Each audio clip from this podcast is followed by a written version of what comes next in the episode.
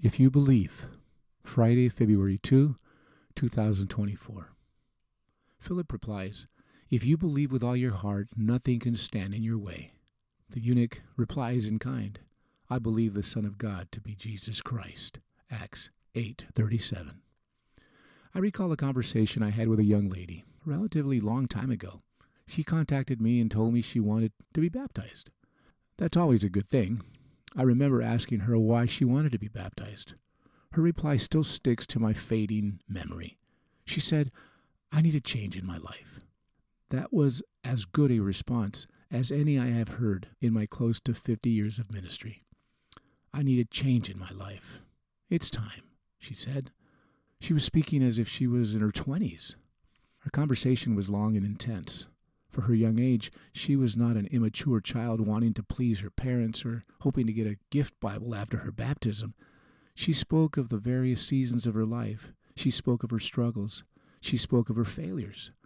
And then tears began to flow. I could tell she was conflicted. She wanted to tell me something. She was wanting to get something off her chest. She was fiddling with the blank baptismal certificate I showed her. She seemed as as if there was something she needed to tell me before she totally committed to being baptized.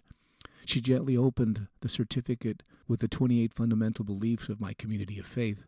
She gently opened the certificate and softly pointed to one of the beliefs. Can God deal with this? She did not have to say any more. I knew why she was so conflicted. I prayed inside and then told her, Do you think God does not love you because of this? She cried silently. If you are the worst person in the world, which you are not, God loves you. Now.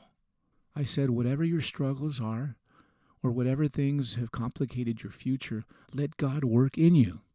He can change the worst scenario into the best. And then I asked her, Do you believe God can fix what you can't fix? Well, God can. Trust Him with your life and let Him do only what He can do. Don't limit God. He can do anything. We prayed. A few weeks later, she was baptized. It boils down to whether you believe or you don't. When Philip and the Ethiopian ran into some water, they had a decision to make. The exchange was brief. What stands in the way of my being baptized? That was the question the Ethiopian asked. But then came the core of the moment. Verse 37 holds both the invitation and the confession. Philip replies, Do you believe with all your heart? Well, then, nothing can stand in your way. And the eunuch replies in kind, I believe the Son of God to be Jesus Christ. That's it. Everything else is the journey. Do you believe? Do you believe God can change you? That God can save you? That God can use you? That God loves you? Take Him at His word and let Him do what only He can do. We complicate things when we load the saints with information to be consumed that is long term stuff. The core is God loves you now. So now, go love people to Christ. Everything else is window dressing. It fills the blanks, but it's not the linchpin. God is the linchpin. He is the eternal core of love. Jesus is the soul of God incarnate, with us always and wherever. And the Spirit? Well, the Spirit is the power of God living in us. So now, the question needs to be asked Do you believe?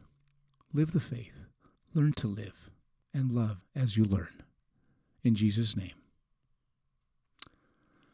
Abba, thank you, Lord, for loving me, living in me, and, in quotes, and learning in me along the way.